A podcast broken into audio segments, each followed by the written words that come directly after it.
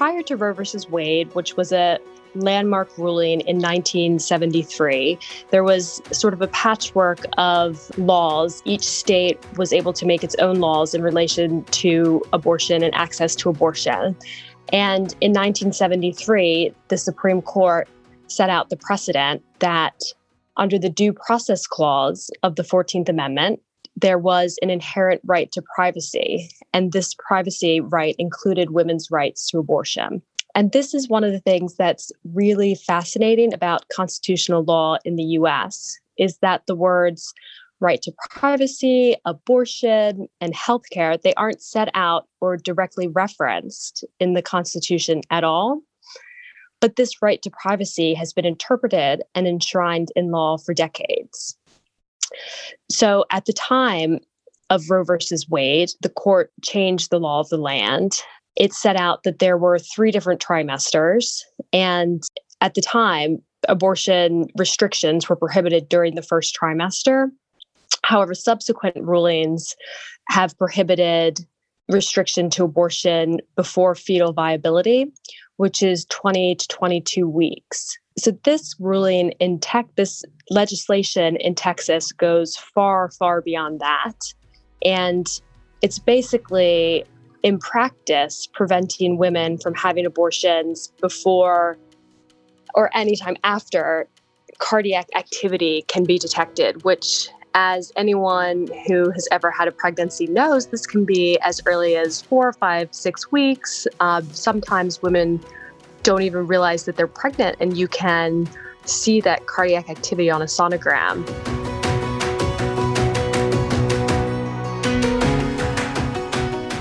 I'm your host, Michelle King, joined by Kelly Thomson, and you're listening to The Fix, a podcast that shares the stories of remarkable people who are innovating and taking action to advance equality in the workplace and beyond. Before we start, just a quick announcement to let you all know that my company, Equality Forward, in partnership with RPC and with support from Spotify, Coca Cola Europe Pacific Partners, Design It, the WealthiHer Women's Network, and the Economist Group, will be hosting Reimagine, a one day virtual global summit showcasing new and ambitious business strategies for tackling the world's biggest challenges. Reimagine will highlight the central role of businesses in achieving the UN Sustainable Development Goals and showcase the latest innovations, ideas, and approaches for sustainable development now and in the future. Reimagine includes six themed hours covering equality, sustainability, inclusive innovation, financial empowerment, well being, and community. The event features world renowned innovation and design experts, business leaders, entrepreneurs, economists, inclusion specialists, financial technology experts, social change activists, and the next generation leaders as they share tools, knowledge, and corporate actions to accelerate the progress towards a more sustainable world. Reimagine is being held in support of the UN Foundation's Girl Up campaign. If you'd like to attend this virtual event, then please register today at www.reimagineglobalsummit.com. Now let's get on with today's episode. Last week, the Supreme Court in the United States decided by a 5 to 4 vote to allow Texas to effectively ban abortions in the state, despite the blatant disregard of the court's own 1973 ruling legalizing abortion in Roe v. Wade. The United Nations human rights experts have called the new Texas abortion law structural sex and gender based discrimination at its worst Women of color, those with low incomes, and from vulnerable groups will be hardest hit from this ban. Given the significance of this legal challenge in the United States, we wanted to dedicate today's episode to unpacking these issues in more detail and understand how we can support women globally with body autonomy. So, today I'll be hosting a conversation with our very own Kelly Thomson, a partner in the employment, engagement, and equality practice at the international law firm RPC, based in London, and Anna Cronin Scott, an international lawyer who's been practicing law since 2010. Anna also served as a special assistant to the former Secretary of State Madeleine Albright from 2005 to 2008, accompanying the Secretary on delegations to Nigeria, Europe, and domestically. So let's get started with this important conversation. Welcome, Anna and Kelly. Can we start by getting you to explain a little bit about the case of Roe versus Wade and why this was such a fundamental judgment on reproductive rights in the United States? Prior to Roe versus Wade, which was a landmark ruling in 1973, there was sort of a patchwork of laws. Each state was able to make its own laws in relation to abortion and access to abortion. And in 1973, the Supreme Court set out the precedent that under the Due Process Clause of the 14th Amendment, there was an inherent right to privacy. And this privacy right included women's rights to abortion. And this is one of the things that's really fascinating about constitutional law in the US is that the words right to privacy, abortion, and healthcare, they aren't set out or directly referenced in the Constitution at all. But this right to privacy has been interpreted and enshrined in law for decades. So at the time of Roe versus Wade, the court changed the law of the land. It set out that there were three different trimesters. And at the time, abortion restrictions were prohibited during the first trimester. However, subsequent rulings have prohibited restriction to abortion before fetal viability, which is 20 to 22 weeks. So this ruling in tech, this legislation in Texas goes far, far beyond that. And it's basically in practice preventing women from having abortions before or anytime after cardiac activity can be detected, which as anyone who has ever had a pregnancy knows, this can be as early as four, five, six weeks. Um, sometimes women don't even realize that they're pregnant, and you can see that cardiac activity on a sonogram. So many of the states have now enacted laws that are going kind of far beyond what is meant to be constitutionally protected. And again, it's becoming sort of a patchwork of laws in any given region. For instance, as we know in Texas now, you aren't able to access an abortion after six weeks. If you kind of look at the map, the closest abortion providers are Oklahoma or Arkansas. And even then, some of their restrictions are 15 weeks or 17 weeks. So the actual timing to access an abortion is just, you know, it's kind of impossible if you're in Texas at the moment. But what's so interesting about this law in Texas is that it is so unconstitutional.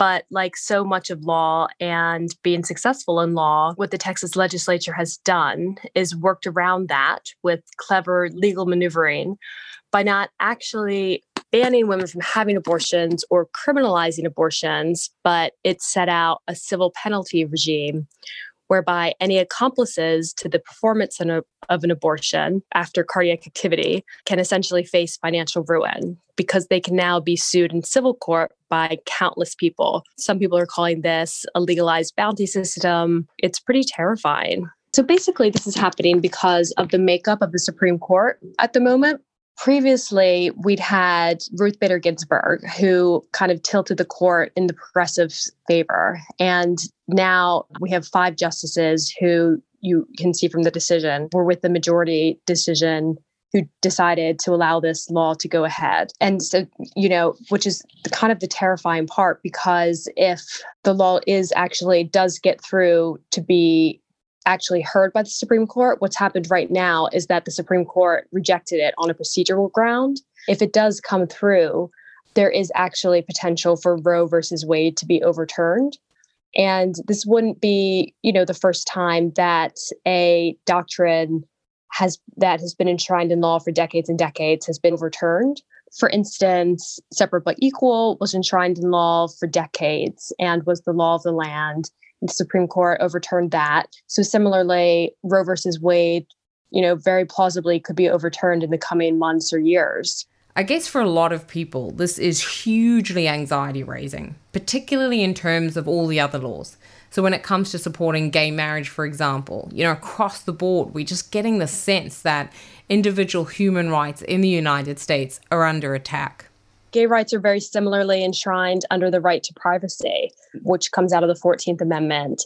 And again, it's not a law that has been set out specifically in the Constitution. So, Constitution fundamentalists will say that this law wasn't written by the founding fathers. We don't see it written anywhere. Why should we continue to defend this right? And it just really comes down to the interpretation of the court at any given moment. It's just so unbelievable. I mean, technically, a person could rape a woman, get her pregnant, and then that woman who chooses to go and have an abortion, the person who raped her could potentially get a bounty on that woman if she chooses to get an abortion. I mean, that is unbelievable. Uber drivers, receptionists, actual abortion providers, they can all be sued and, you know, they would face complete financial ruin.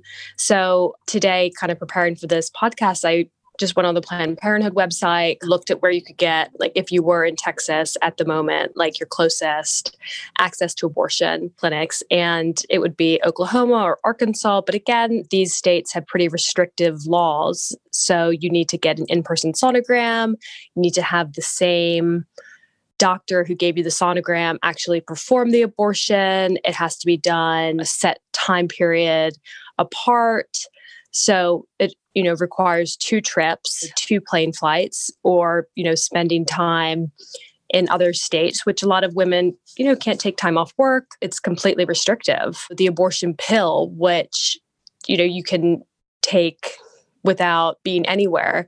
These states have laws that you need to take it in person in the doctor's office. So even though the doctor wouldn't be performing an actual procedure, you would still have to travel out of state to access that medication. So help me understand, you know, from both of you, from both your perspectives, you know, Kelly, I'd love to hear your views on this. You know, when we look at the Supreme Court, like what did they say about Texas law? Maybe you can add something around the majority decision by the Supreme Court and understanding, you know, what did the dissenting judges have to say? Yeah, absolutely. It's it's an astonishing judgment, to be honest. I, I practice in, in the UK rather than the US, but I read a lot of judgments because I'm sad like that. And this one is scathing in terms of what the minority justices have said. And I think I'll come on to, to Justice Sotomayor in a minute because her her judgment is particularly sort of strong on this point. But the other dissenting judges, they're almost kind of flabbergasted by what the majority have decided and what they essentially say. So, so Chief Justice Roberts says, look, this case was expedited. So basically, what happened, Michelle, was the the organizations who were fighting against this law in Texas tried to get an injunction to stop the law coming into effect. Now, with any kind of case like that, given the urgency of it, it's heard really quickly. It's heard without kind of oral evidence from witnesses. It's heard without full kind of arguments on the merits. So Chief Justice Roberts was saying, look, we've had two days to hear what's really a fundamental issue at play. Yes, this is partly, as Anna was saying, a procedural point, but but it actually has really fundamental implications for the women of Texas. So let's just pause a minute and take some time before we let the law come into effect. Justice Breyer, another dissenting um, judge, said essentially what the Texas legislature have done is delegated to private individuals the power to prevent a woman from obtaining an abortion during the first stage of pregnancy. But she has a federal constitutional right to that, which Anna's just explained. So they, they were saying, how can our hands be, be tied? This cannot be right. But Justice Sotomayor's one was properly scathing, as I say. You know, she said the majority decision is stunning. She said, You've been presented with an application to enforce what's like a flagrantly unconstitutional law that was deliberately engineered to prevent women exercising their constitutional rights and to evade the ability for the for the federal courts to kind of scrutinize it and you the majority have buried your heads in the sand what you're doing is rewarding these tactics that were designed to avoid judicial scrutiny and inflict significant harm on women. So basically, the dissenting judges said what, what the Texas legislators have done is kind of gamed the system to the detriment of women's rights. So there was a real sort of disconnect between the majority and the dissenting judges. And as Anna said, had Ruth Bader Ginsburg still been on the bench, we would have been in, in a very different position. I just think that's also so fascinating, you know. Anna, I don't know if you've got anything to add, but in terms of the judges and how this played out. Yeah, I mean, I think you know, reading the majority opinion, it was really interesting how the majority judges set out that this is a novel way of setting out a statute in that it enables private citizens who have no relation to the situation to bring a case and civil court and awards them with a pretty hefty financial benefit for doing so, um, including having all of their legal fees paid. So no provider is willing to take that risk as it stands right now. And you know, it'll be really interesting, I think, to see how it unfolds over the next couple months and years to see how the kind of pro choice activists work around this but yeah you know what was what was really interesting is it is really kind of a very clever novel way to infringe women's rights and terrifying that people are just coming up with these things. But at the same time you know if if these types of laws are allowed to go forward progressives theoretically could take similar tactics in more progressive states. So it will be interesting to see if they choose to do that. What Anna and I have been referring to is this procedural issue because actually, if you put aside how awful the impact of it is, it's very clever legal reasoning. Mm-hmm. So, my understanding of it is this in order normally for the federal courts, including the Supreme Court, to have the legal ability to challenge, to block a, a state law like this, there needs to be a case made against somebody who has the power to enforce that law. So if, for example, a law had been written in Texas to say, like Anna said, it's it's unlawful to have an abortion, and the Attorney General of Texas or the governor of Texas can prevent a woman from from doing so. Now, in that situation, the clinics or whoever had brought the case could bring it against the governor or against the attorney general and the supreme court would have been able to look at that because they've got a person in front of them who is legally empowered to enforce an unconstitutional law and they could have said no that's not okay. In this case they drafted the law saying those people those kind of uh, members of the the state right so the governors the attentions they don't have the power to enforce this law. The private citizens of the state of Texas have the power to seek compensation essentially or penalty. So then the people who wanted to challenge this law were like, well, who can we sue? Who do we bring a case against? The entirety of Texas, like every single person. So they selected groups of, I think it was the judges in Texas to say, well, the judges ultimately would have to enforce this. So they must be the kind of gatekeepers to this law in a way. So we must be able to bring a claim against them. Mm-hmm. And that was where it fell down because the majority of the Supreme Court said, well, we don't actually accept that they're the right defendants to this claim, particularly because you know, a couple of them have said they wouldn't themselves individually enforce this law. So you haven't even got past the first hurdle to persuade us that you've got the right defendants in the room. And so it's such, it's one of those things as a lawyer, like oftentimes people say, oh, I hate lawyers. And I'm always really affronted by it. But I can kind of understand some of that sentiment when you see laws like this that are very deliberately drafted in a clever way to get around a procedural issue, meaning that you can sidestep the restrictions on this sort of law from a constitutional point of view. Anna will probably be cringing at my UK description of US constitutional law. No, I think I think that is very concise and accurate. Really, what the state is arguing is that they can't be restrained from enforcing their own rules because they're not the ones enforcing them. That the individuals who would theoretically bring the lawsuit would be enforcing the law. And no one has done that yet because the law hasn't come into effect. The state of Texas is attempting to avoid responsibility for its own laws. You know, the dissenting judges make the point that this kind of novel judicial question needs actual consideration of whether a state can avoid responsibility for its own laws in this way. And what we're saying now, what the Supreme Court has said now, is it can as it currently stands. So, my next question for both of you and Anna, you know, maybe we can start with you, is just understanding the impact, right? Because obviously, right now in Texas, you know, other states are likely to follow what they've done. And it's really important to understand the real lived impact for women. I mean, you know, they can get called out, they're not able to access abortions, there's this fear. So, what do you, you know, foresee some of the impact being? You know, it's it's awful, but women in Texas can't can't access abortions right now after six weeks. So they have to travel out of state. Texas is a huge state, so traveling out of state isn't driving an hour. It's you know taking a plane most of the time, and they generally need to do that with two appointments at least a week or ten days apart.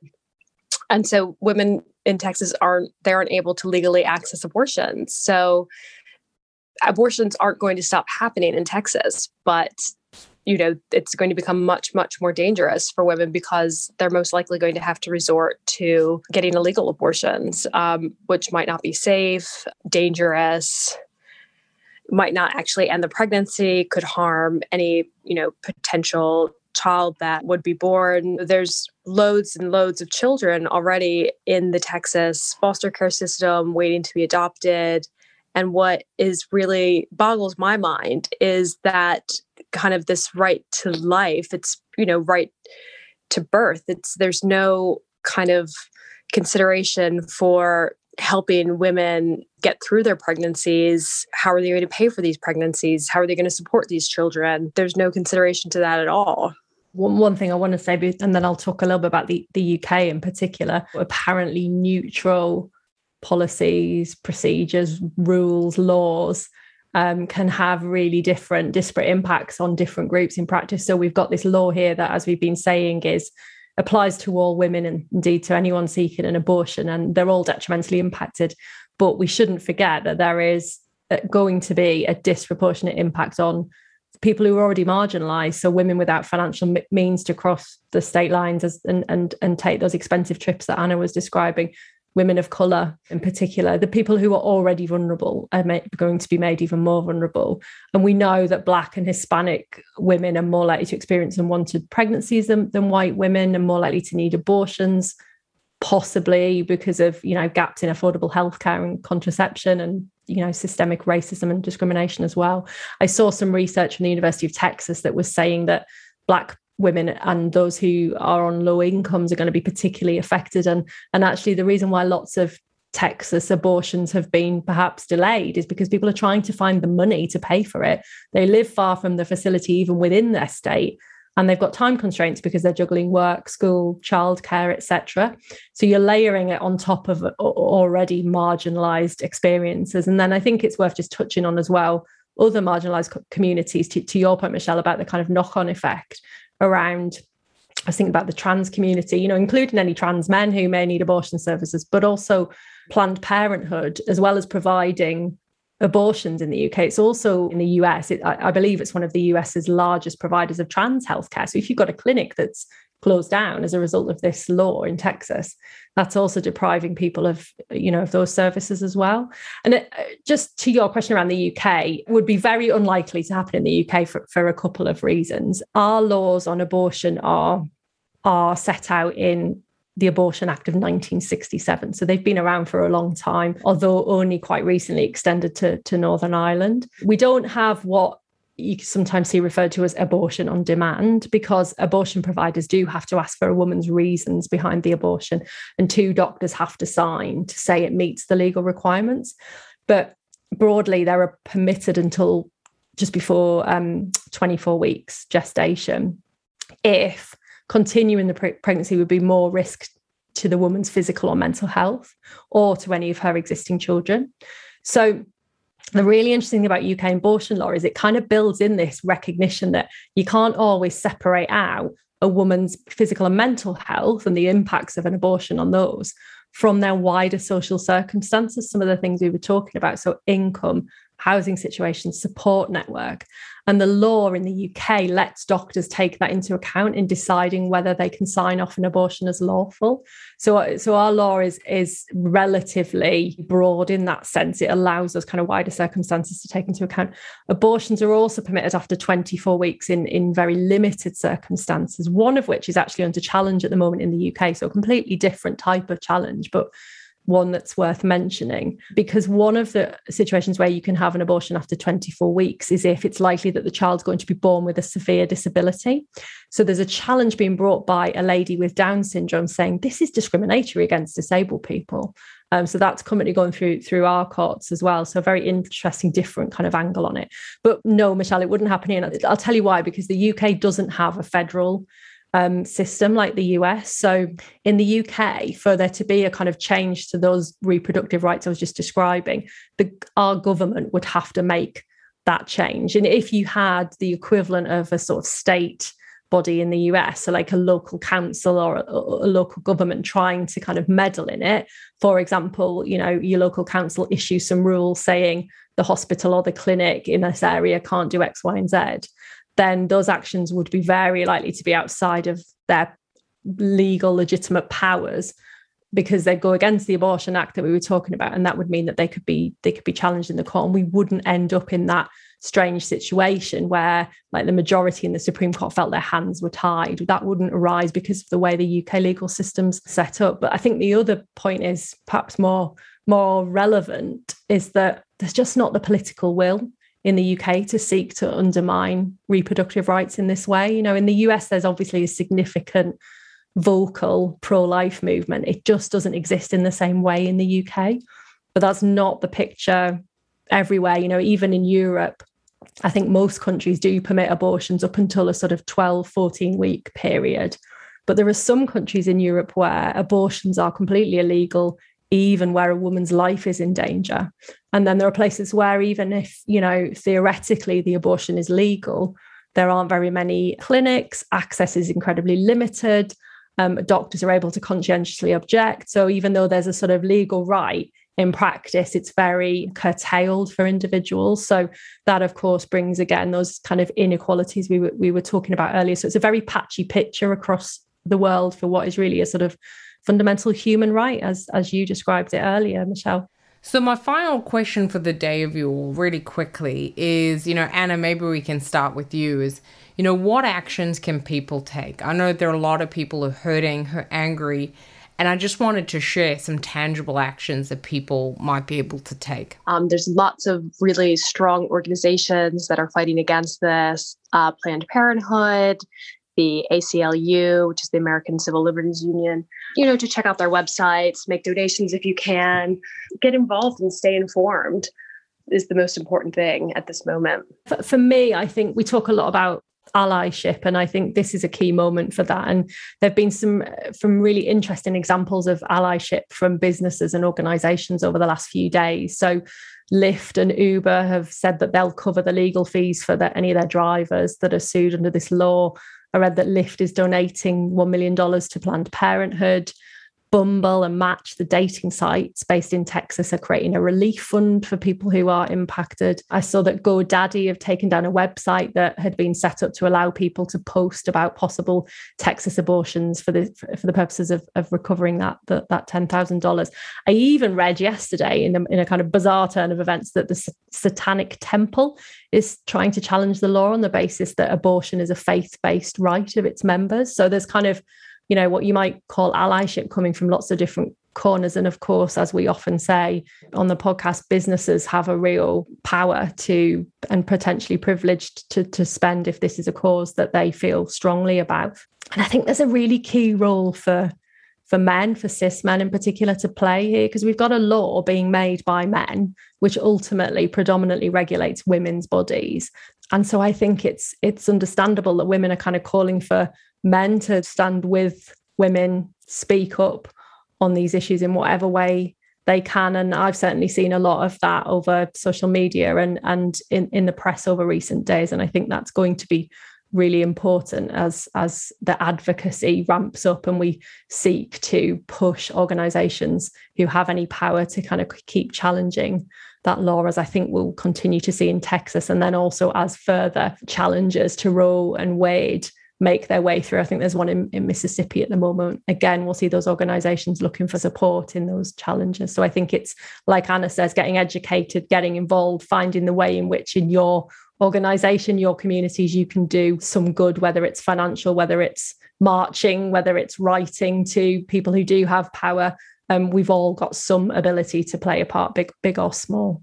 I think I think that's exactly right. And I think it's just important to remember kind of the knock-on effects that these rulings can have. The right to privacy right now is being chipped away for women's right to abortions, but next it could be the right to privacy over, you know, men's consensual relationships, which is also connected to the due process clause of the in the US Constitution. So the conservative court decides to take an activist stand and overturn some of these laws, you know, lots and lots of people can be affected, not just women.